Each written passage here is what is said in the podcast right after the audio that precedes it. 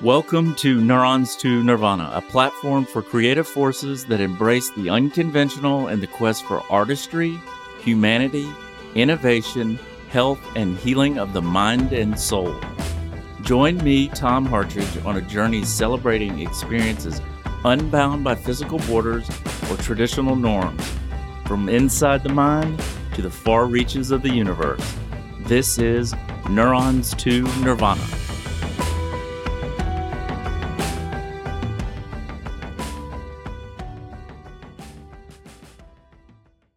Madison, thank you so much for joining me. Madison is a journalist covering psychedelics, cannabis, spirituality, and Jewish life. She is the co founder of Double Blind Magazine. She's written for many publications Rolling Stone, Playboy, Vice, and then she's also you're also the co-founder of the Jewish Psychedelic Summit, which began think we started in 2021, okay. if I'm not mistaken. So yeah. a couple years. And then you're also the host of a great, I've listened to a few episodes uh, on the Be Here Now uh, network, Set and Setting with Madison Margolin.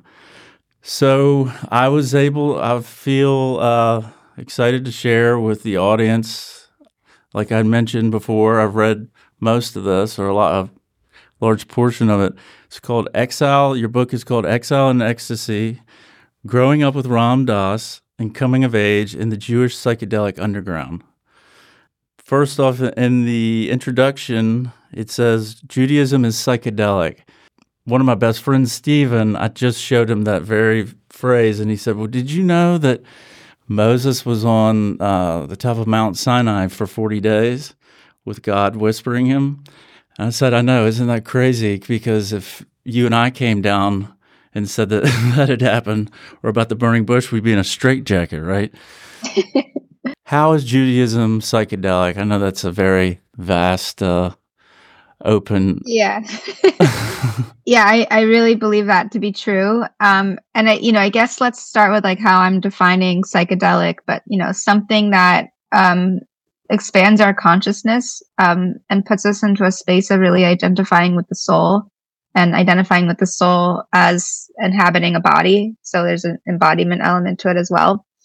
Um, and psychedelics often also connect us to nature, to God, to community, to self, um, to beyond the self, you know, past the ego. So there's all these elements of psychedelic experiencing. And I've noticed through the practice of Judaism, even with or without a substance, but just through practicing the rituals and following the calendar and the flow of the week in and out of out of Shabbat or the Sabbath, um, and you know practicing different holidays. That these are all different opportunities to alter our consciousness and to be you know to do embodied techniques that ena- enable us to transcend ourselves and connect more with a spiritual energy. Um, so that's one part of it, just in kind of face value. And then, um, based on my research, you know, I read a book that really changed my life called Magic of the Ordinary um, by Gershon Winkler, and it's about kind of rediscovering the shamanic in Judaism. And he talks about how the original tribe, before we even had a Torah and before there was like a, you know, the people of the book, but just the, the Israelite tribe, um, was more akin to a Native American shamanic earth based tradition than the bookish, academic, Christianized form of Judaism that we're familiar with today.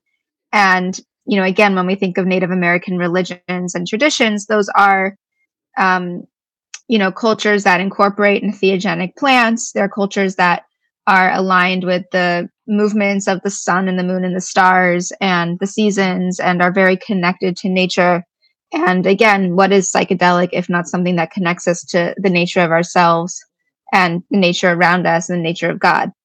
Um, so I read this book and realized how many instances in Jewish history and in Jewish practice today that, you know, engender um, both reflect altered states of consciousness as they've now been crystallized into a religion, and then also through the practice of that religion continue to engender altered states. Um, and again, there have been various moments throughout history as documented in the Torah, but also in you know Jewish history through different um, leading rabbis and and different movements, how much opportunity there is to connect uh, with expanded consciousness and and with the soul, and that is psychedelic. Yes, it is very psychedelic. Um, so, to give a little bit of background to the audience, your your father Bruce, he was good friends with Ram Dass. That's the premise of. Um, and can you explain where "Be Here Now" comes from?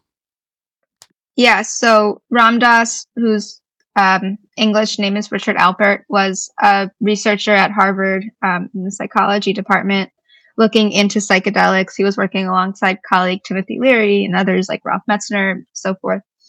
And um, he, the, the administration basically deemed that their research had gone too far. They, um, I think, were tripping alongside their subjects and also had given psychedelics to undergrads, and they got expelled.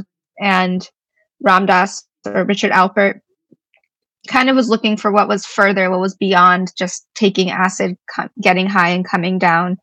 He ended up in India and became a disciple of a guru named Karoli Baba or Maharaji, adopted the spiritual name Ram Dass, which means servant of God, technically, and um, wrote Be Here Now, um, which sort of distilled the teachings of the guru.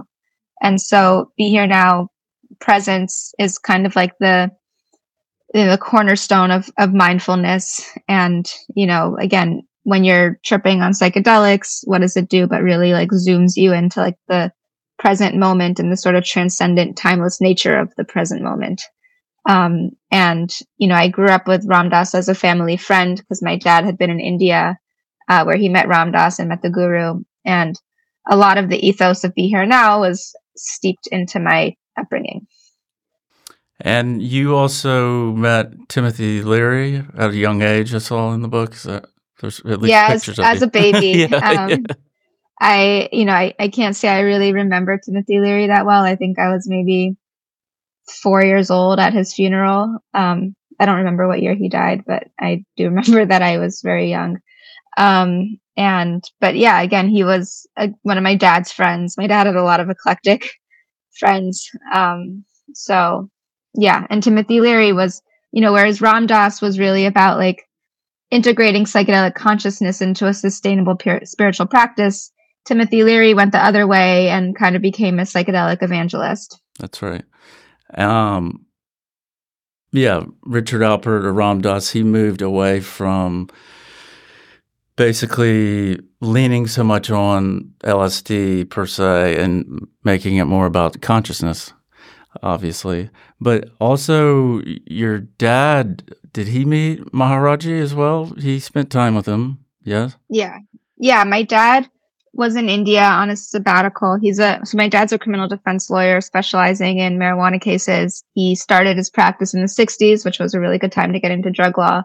Um, and, you know, at, at a certain point, he wanted to really see like what was what else there was to life you know? He he experienced death very early on in life. Both his brother and his father died by the time he was 19 and you know he was successful in law but he wanted to see what else was out there. So he took a sabbatical and went to india and did a meditation retreat uh, vipassana which is silent meditation um, with goenka. And then randomly um, ran into Ram Dass met Ram Dass at a hotel in delhi and he's like, oh, well, I guess like my work here is done. Like I met Ram Dass and Ram Dass is, is said to him, no, no, no, like you have to meet the guru. Like anything you see in me is just a reflection of Maharaji.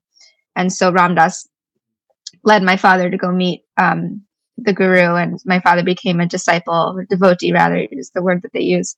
And um, the guru said to him, you know, my dad was really ready to just call it a day and become a hippie and stay in India and the guru said, No, you have a skill. You're helping people. Like the best way to serve God is to serve others. And so he sent him back to America um, to continue his law practice.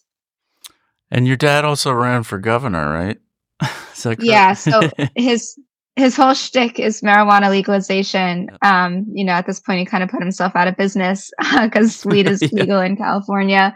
But um, yeah, it was just his lifelong campaign to, you know, defend uh, criminal cases involving cannabis and also to advocate for policy change. Um, for me, I loved reading the book because uh, it took me back to when I was a student at the University of Georgia, uh, my Eastern religion class. And then also, uh, I have a lot of friends that are Jewish, one of them being Stephen, that I mentioned at the beginning. And uh, I was looking up all these Yiddish terms, and then I realized that you had a glossary at the back, but I didn't know that towards the end. But uh, it's very fascinating. Uh, what about the term HinJew? Do you want to? You mind elaborating on that? Yeah, so it's sort of a made-up term that we use. Um, it's basically a lot of people. My dad, Ram Dass, a lot of the people in that community are Jewish and coming from Jewish backgrounds, especially post-Holocaust American, you know, East Coast Jewry, and a lot of them went to India and have engaged with Hindu practices, and so the term HinJew is um, kind of what they use to describe themselves.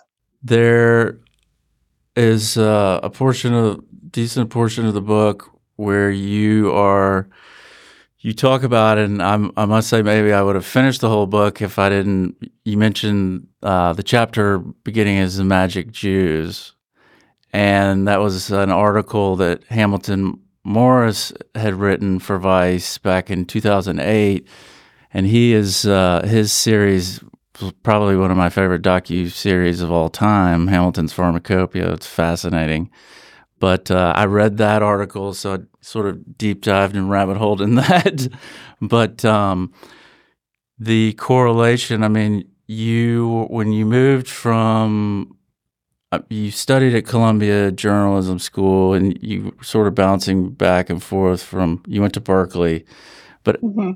uh, do you mind sharing how you sort of got immersed into the underground? Scene? Yeah, so you know, I went to Berkeley, did the whole hippie thing there. I lived in a co-op. Um, after college, I lived in Israel for a little while, um, and then I got into grad school at Columbia Journalism School. And every kid in my reporting 101 class uh, was assigned to a different ethnic community um, to report on. And so I was given the uh, Hasidic Jews in Brooklyn because I was one of two Jews in the class. And my professors thought that I would have easier access to the world's most insular uh, religious community. Right. Um, which was funny that they thought that. Um, but it, it worked. It was obviously very meant to be. And I ended up meeting some people there who the first the only people who would talk to me were these it, the term is called off the derech or off the path it's people who you know were born into it but are not necessarily practicing judaism in the traditional hasidic way anymore. It's a sort of a spectrum. The term could sometimes be pejorative but so i met those were the people who would originally talk to me. And they were telling me how they were doing all of these like psytrance festivals and camping and doing all sorts of psychedelics. And i said to myself having had a bunch of my own psychedelic experiences by that point you know if if you're coming from such a religious background like how can judaism not factor into your trips like the psychedelic you know uh, forces us to like go into ourselves and with judaism being so present like you know is it is it coming up can you have a jewish experience with psychedelics and so I I didn't write about it for that very first semester class. I thought it was like too risque. Um, but the second semester, I returned to the idea and put out a call to Facebook saying like, who knows anything about Judaism and psychedelics? And I got connected to a person who has now become a good friend of mine, Yosef Needelman, and he wrote he had written a book called Cannabis Hasidus, um, like the ancient and emerging Torah of drugs. He, you know, he's a a guy from Brooklyn. He lives in Israel. He basically wrote a whole book about you know weed and Torah, and it's it's a really fun memoir style book. And I said to him, I'm like, it's great talking to you, but I need someone in New York. And so he said, okay, you have to meet um, Aaron Ganuth um, who was basically one of the main characters in the Magic Jews story that Hamilton Morris wrote. And so I met Aaron and I met a few other friends that Aaron introduced me to.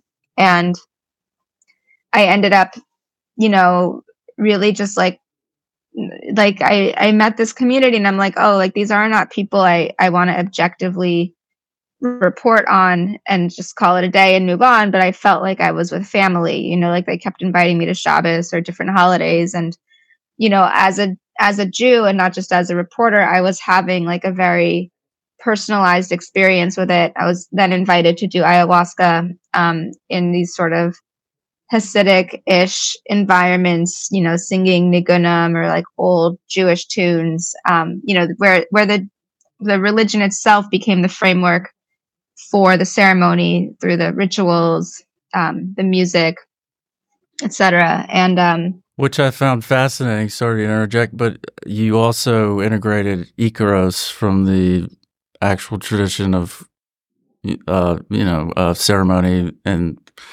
from its origins in South America, the Amazonian basin as well, correct? Yeah.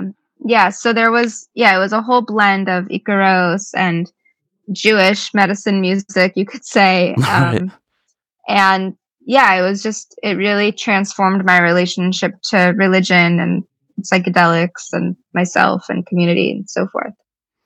Have you participated in a ayahuasca ceremony ex- outside of the experiences that we just discussed? Yeah, in in more recent years, I've had a few opportunities to sit with indigenous shamans from South America, from uh, from Brazil, um, maybe also from Peru. I'm, I'm forgetting where they're from, but I have I have sat in ayahuasca ceremonies that were like traditional uh, South American lineage. And how does that compare to your first uh, yeah, I mean, I still also, you know, when I do ayahuasca, I kind of, I think I prefer the Jewish environments because for me, like the music is more from like my own kind of uh, soul heritage. And I like the familiarity of being in an environment that is singing songs that I feel like I know on like an intergenerational level of my soul and um, having it be contextualized in in the framework of prayer. Um, and you know the way that i pray is is kind of like a jewish you know is jewish style i guess. And so it, it really but i understand also that some people who are coming even from ultra religious environments maybe specifically want something that feels more foreign. Um, you know and i just think it just depends on your relationship to religion and of all the psychedelics, do you have a preference or do you hold them special in different ways or do they have different meanings in, in your life? Um, each, yeah, I do hold each one special and they all have different meanings and associations. But I will say that if I had to choose a favorite, it would be MDMA. Have you done the like the therapeutic or just in private uh, groups on your own, wherever that may be. Yeah, I mean, to officially do it therapeutic, you have to be signed up with a, you know, like in a mm. clinical study. Yes. Um, so I have not participated in a clinical study. I mean, I have done MDMA in ways that um, were therapeutic or felt therapeutic. Um, but I also, you know, sometimes will do it as integrated with a holiday or, you know, um, it's you know just depends on the different environments. I mean, the last time I did it was on the Jewish holiday of Simchat Torah, um, which was a couple weeks ago. It was actually the I did it the night before the the war broke out, um, which broke out on like Simchat. The, the way the holidays start is that it um the day starts at night. You know, so Shabbat starts at sundown and goes until an hour after sundown the next day from Friday night until Saturday night. So Simchas Torah was the same day as Shabbos, and so I did it that that night. So that was October sixth or seventh. Yeah, exactly. Uh, did you know anyone who was at the music festival, or? Um, I personally don't. I know of like my a friend of a friend's son was there, and I think um, passed away. Um, yeah, I I mean I don't yeah personally no, but I, everyone knows someone who knows someone basically. Right. Tell me about your personal relationship in the audience with Ram Dass. Yeah, so I like I said he's my dad's friend or was was my dad's friend. Um and I always saw him as more like one of the guys, you know, like just as a kid, so I didn't really know that he was famous, quote unquote, or that you know, like be here now, like I didn't know that book was a big deal, or maybe in more recent years it's become a bigger deal, or you know, whatever it may be. Um, but yeah, so I kind of grew up thinking like you know, just thinking nothing that not not thinking that much of it. Um, you know, Ram Dass did officiate the marriage ceremony of my dad and my stepmother. And, you know, I also he was in the house here and there, come over for dinner or come through when he was, you know, in town or, you know, I visited him in Hawaii at some point. Um and I yeah, like I I kind of like had a little bit of like this angsty teenage thing um as I got older because I was rebellious toward my parents and I just saw Ram Dass as being associated with them. So I I didn't really like respect him in the way that I do now. Um, but I think it was also that rebellion that got me to actually really appreciate his teachings, but I had to come to it on my own. Yeah, and you you mentioned in the book you were coming of age, you were early teens, and uh, I mean, he was the he officiated uh, your stepmother dad's ceremony, and um, you'd mentioned that you were upset about your parents splitting up, and then that had to have been kind of strange because you see his massive following, and then here you are, you you have the privilege of seeing maybe who he was just merely as a friend of your of your dad. So uh, yeah, uh, that was probably a little strange or surreal as well. Yeah, and I didn't like at the time, you know, for them it was a big deal like Ram Dass is officiating the marriage, but for me I was, you know, it was not long after my parents got divorced and I was just, you know, angry and I think I was like 11 or 12 years old and just you know, I was like oh ram dass isn't you know and at this point I, I mean i love my stepmother like she's i she's really like you know she's one of my parents like i really love her but it took time for me to to accept her in our family and I, de- I definitely at the point when my dad married her i wasn't ready and so i was just mad at everyone including ram right. um, for being involved in that yeah right. someone as a gentile um, but has uh, numerous of my close friends are, are Jewish.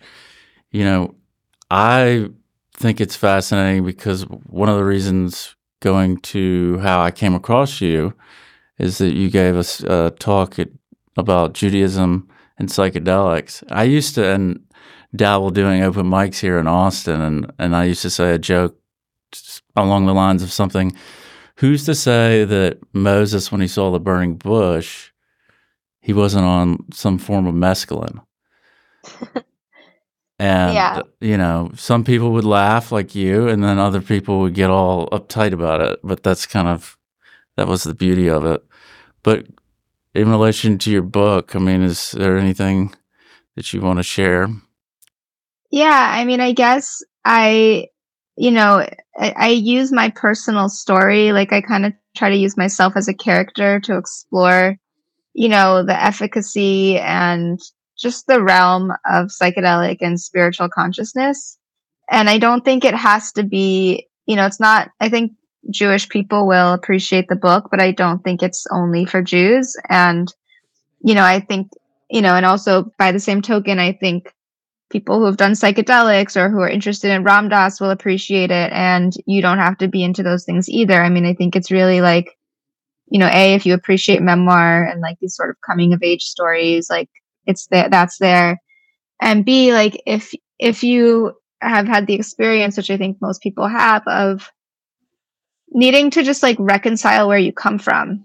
And, you know, so many people have the experience of leaving home and have having trauma or complicated relationships with their families or uh, the cultures that they come from or having any kind of inherited trauma and you know you know it's a kind of like a, a story of like how do you deal with yourself? You know how do you explore yourself? Right. How do you you know how do you move through life and apply the lessons and the ethos of spirituality and mindfulness and psychedelic journeying into into eh, how do you put that into practice and how do you live by it in a way where you don't necessarily even need the substances all the time? And when you you know i don't want to ruin the end of the book for anybody but um you know a lot of the experiences that i've had um have been very psychedelic but they haven't motivated me to make it something i feel like i need to do all the time. Um, it's really more about how do you live a psychedelic life in general. And you know, there's also another element of the story for people is just like, you know, it's like if Hunter Thompson were a Jewish girl, um, uh, you know, and and spoke a little Yiddish, um, you know, um, you know, there's that too. So so it's just kind of hopefully entertaining. Um, it, a lot of it is my trip tales, but again, it's it's um, hopefully to to a greater point. I'm glad you brought that up because uh, when I was reading it last night, uh, I saw maybe you were talking about stylistically. How, maybe I should just go straight Gonzo. And being a huge Hunter S. Thompson fan, I of course picked that up immediately.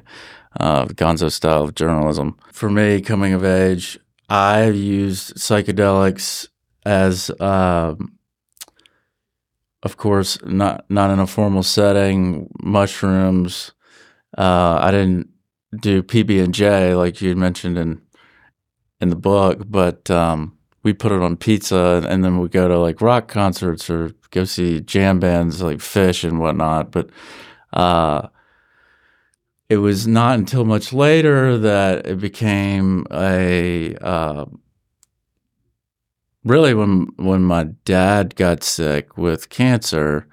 Um, with cannabis, I got him. I've mentioned this before on the podcast. To he was straight. He was also an attorney, but uh, commercial litigator, and I got him to finally. He smoked pot in the '60s, but it was it just wasn't his thing.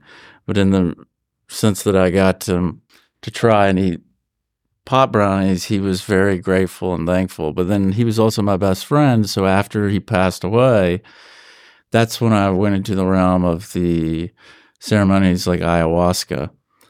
And the reason why, one of the reasons why I'm bringing this up is I, I want to get your take on the importance of integration. If you could elaborate on your feelings on that. Yeah, so that's, you know, that's the what I really want people to come away with from reading the book is that you really don't need the substances in your life all the time in order to live psychedelically. And that's right. That's what integration is about is taking the consciousness and uh, uh, retaining the consciousness even after the acute effects of, of a substance wear off. And it's it's not you know it's like okay how do you enable these experiences to stay with you how do you take the lessons and apply them to your daily life how do you change the systems in the world and politics and mental health and science and environmentalism and whatever like how do you think psychedelically about the systems that are maybe faulty right now that are motivating so many people to seek a mental health treatment. Mm-hmm. Um, so, and I see that a lot. You know, I write about this um, in, about in the, in the book about Rainbow Gathering, and you know, Rainbow is sort of like a little bit of a precursor to Burning Man. It's a free gathering that happens. It's not a festival, but it's you know like really like um, a gathering of like-minded people who come together in a national forest every year around the 4th of July.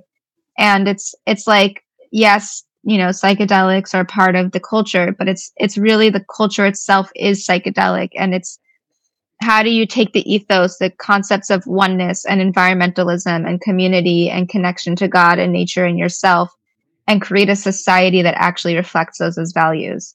And that's what rainbow is. Again, it's not perfect, and there's a lot of um, you know politics even in that environment and ways that it can improve.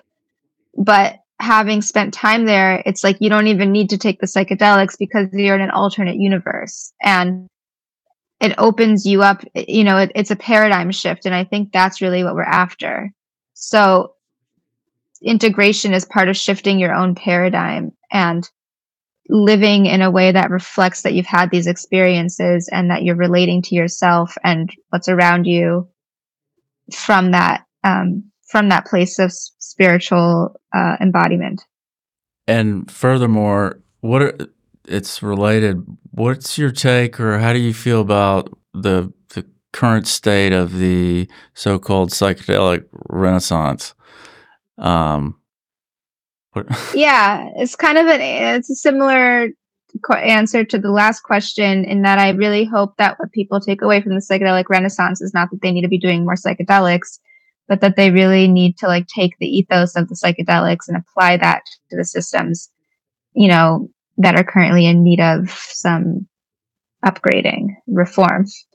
Um, and so if the psychedelic renaissance is about decriminalizing psychedelics and pushing uh, research forward and um, you know destigmatizing them and um, you know legitimizing their use in therapy and spiritual practice and recreational settings and whatnot it's like okay great but it's not only about the substances. Now what are we going to do with that consciousness?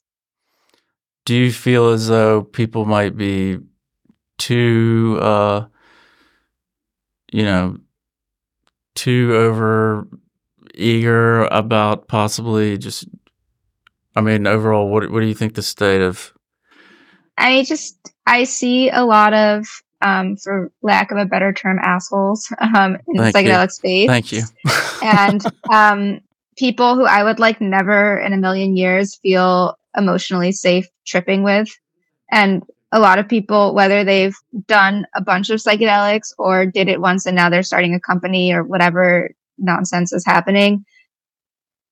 Sorry if I sound jaded and no. judgmental, but I've just, you know, I grew up in the psychedelic world and I've seen it all and I work in it and I'm just the, you know, it's, it's again, it's like, it's like if psychedelics can like get you to be a good person and like apply the golden rule, great. And if they're not doing that then like maybe try something else you know like exactly. just like doing psychedelics does not make you a good person or a better person. Like you have to you got to do the work. It's not a cure all right? I mean yeah it's not it's yeah and and the thing is there's also this whole phrase and i kind of go off on this in my book a little bit about doing the work. Mm-hmm. and you meet people who are also like then excusing themselves from being decent human beings because they're like on a healing journey and they're doing the work and like you know they get to bypass any responsibility because they have like they can hide behind the journey that they're on for 10 years while they're you know like uh you know excusing themselves from like being decent and kind.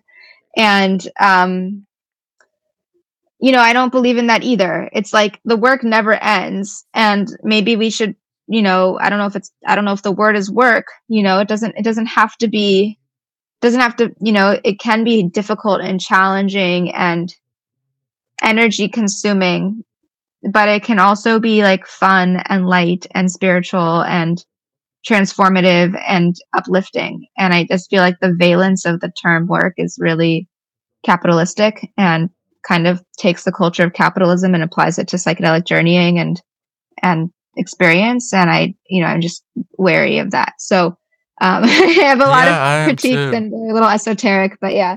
No, I mean, uh, it's uh, it's a feeling that I have, and and it if you're performing in a ceremony, it can really take over the the whole energy of it, as you well know. For those yeah. people who are listening who have not experienced a, a ceremony, and so I am jaded as well. I mean, I'm. It's one of those fine lines where I'm excited because you have great work of Maps and Rick Doblin, who, uh, like we'd mentioned, or sort of uh, MDMA is what in the third phase, and, and people can have a lot of benefit from that. And but then I also think that they're going back to the more plant medicine of ayahuasca, the ecotourism down in South America is getting out of hand. And so just like we've done in Western world has done in so many instances in history, we're, we're kind of corrupting the whole beauty of why these things have been so wonderful and the and the true meaning and, and the spirit of everything for over a millennia. You know? Mm-hmm.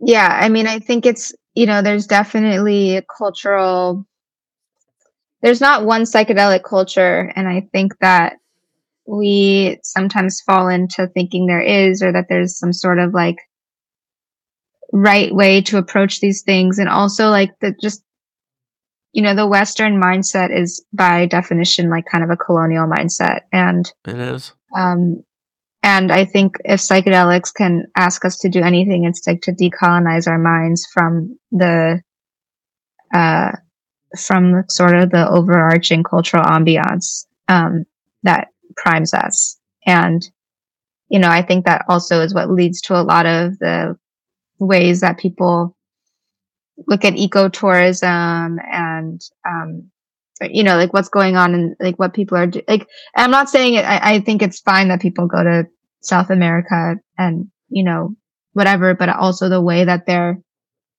kind of bringing it back or engaging with the cultures there or whatever. I just think there needs to be a lot of, um, you know, uh, uh, paradigm shifting and questioning. I agree. I completely agree. Well, I wanted to touch upon just for a few minutes at least, and that's probably not enough time, but how we met when I came and introduced myself, and while we're even talking a year and a half later, is uh, your your talk on Judaism and psychedelics. Could you give sort of a broad stroke or overview of because it was fascinating, and I'd, I'd like to share it with uh, the audience. Thank you. Yeah. So I, um, I guess it was a year and a half ago at this point. I gave a mm-hmm. talk at South by Southwest in Austin, Texas, um, about Judaism and psychedelics. And it was a lot of what I put in the talk was sort of what's in my book, but just in a less personal sense. And, you know, I talked about the Jewish psychedelic movement, both, you know, I was talking earlier about the shamanic roots of Judaism I was talking about Ram Dass and the whole HinJew movement, right? But there's also been a lot of other um, threads of Jewish psychedelia um, throughout the ages. And, you know, for instance, the Hasidic movement was started by Rabbi Yisrael. Um, it's known as the Baal Shem Tov, um, Master of the Good Name in English. And he would go out into the fields and sort of talk to God. And he was an herbalist and he would smoke from a pipe and you know that he he basically advocated for a direct relationship with God, um, you know, in an unmediated way that didn't require fancy academic study necessarily or to be mediated by another rabbi, but just that like a simple person could connect um, with with the with consciousness greater than yourself. Um, and you know that that is really like a psychedelic notion, right? Absolutely. Is that like, and you know, I, I think God, God itself, himself, herself, them, themselves, whatever, God is psychedelic. Yeah. Um, and I, yeah, so I kind of presented all these different threads in, in Judaism. I mean, another one that has really been influential in my life is a grandson of the Baal Shem Tov is named Rabbi Nachman um, from Ukraine. Uh, he's the father of Breslov, um, which is a type of Hasidic sect. And um, every year people followers of Rabbi Nachman go to Uman where his grave is um, in Ukraine for Rosh Hashanah, the Jewish New Year, and it's sort of known as this Hasidic Burning Man. And you know, again, a lot of his teachings are just just by virtue of learning what he has to say is so mind expansive and kindles the soul in ways that are just so beyond what any psychedelic has any ever done for me.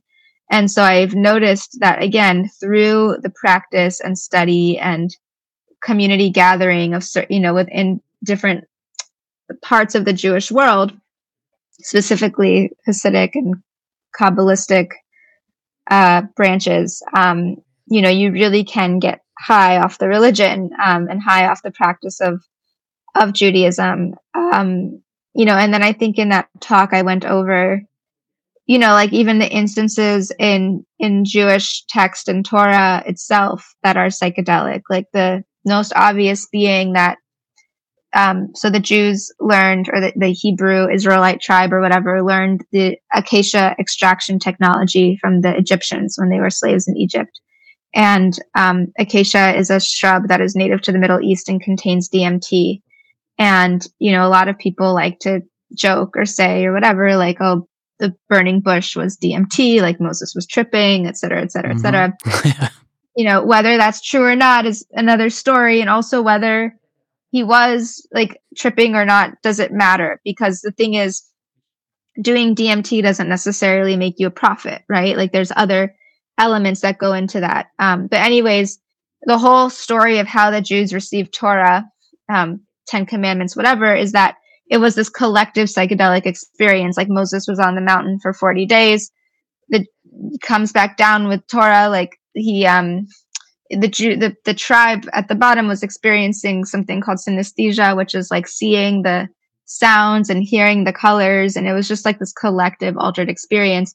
And the result of that was Torah. And and I like to say that Torah, like the, the practice of Judaism as distilled through text, is the integration of this psychedelic experience and the way to actually harness that like peak ecstasy that they experienced is through little things that we can do every day.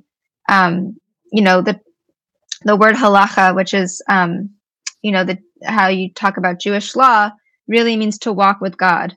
So how are we kind of and again, like how do we take this like peak experience of God, psychedelic, whatever, and integrate it little, little, little by little? And that's the practice of religion, or at least the practice of Judaism as I know it. So I'm trying to think what else was, was in that book um, or that that presentation. Well, I, I, I, I yeah. took I took pictures of it. If, uh, if yeah, you, yeah, we can humor me. Um, for instance, uh, you talk about the uh, Yiddish for crazy shrooms. Do you remember that part? Mishugana Shremlach. yeah. Shremlach, I think it's called in Yiddish. Yeah. Uh, yes, I couldn't pronounce that. I didn't want to butcher it. yeah, yeah. What about the vision at the Holy of Holies? Oh, right. So, so pretty much going back to this acacia thing, it was um, so the high priest of Jerusalem when there was still a temple um, before it was destroyed. So again, we're still talking like biblical times yep. and whatnot. Um, would every Yom Kippur, which is the holiday of atonement, would go into a chamber called the Holy of Holies and hotbox himself in there um, with sacred incense um, that was made from a very particular blend, and the incense itself, you know, was definitely entheogenic. Entheogen being a substance that elicits a spiritual experience, and it's debated whether cannabis was part of the concoction or was maybe like helping the smoke rise, um, and that the ketoret or the incense was burned on the coals of acacia wood. So again, there might have been DMT in there and whatever, and the high priest would meanwhile just like be hotboxing himself in this chamber, atoning on behalf of the Jewish people in on the holiest day of the year. Um, I think they even like would put like some sort of chain to his ankle to make sure that he like to just confirm that he was passed out, that he didn't pass out, or that he was still alive or lived right. through it. Um, so there's a lot of instances of entheogenic experience in you know ancient Jewish practice. Um, so that's definitely something to look at. Yeah. Uh, well, before we run out of time, so the book it's going to be released when exactly? On the seventh of November, so you can pre-order it now. It'll get to your house, um, or you know, find it in a bookstore, or yeah, come to one of my events, um, buy it there in person. Well, that, I'm glad you brought that up. I was going to ask you: Are you going to have a lot of uh, events to for the book? Yeah, I will. I'm I'm working it all out now. Um, I'm going to be in Miami um, at a conference called Wonderland around, on November 9th. Um, November 12th, I'll be back in New York City. I'll be having an event at the Psychedelic Assembly in Midtown Manhattan. Um, I think I'll probably be having an event in LA on uh, the 18th of November. Um, and I think I'm going to be in Austin, Texas um, around November 28th. so just you know follow me on social media at Madison Margolin on Instagram and Um, you know, Facebook is my name and whatever. And, uh, and then I'll be back in New York. You know, hopefully we'll be, I'm going to be in London, um, in December. Um, I was planning to go back to Israel in December, but, uh, that remains to be seen right now. Um, and you know, hopefully there will be other things in the Bay Area and whatever. So just stay on the lookout. Well, great. Uh, and uh, you said November 28th for Austin? It's still being I'll try to make that. Yeah. Yeah. whenever, whenever it may be. Um, mm-hmm. Well, listen, Madison, I can't thank you enough. And I really enjoyed the book. And I know that the audience will as well. Like I said, it's beautifully written and I thank enjoyed you. it. So thank you so much for your time. Yeah. Thanks for having me on the podcast. Absolutely.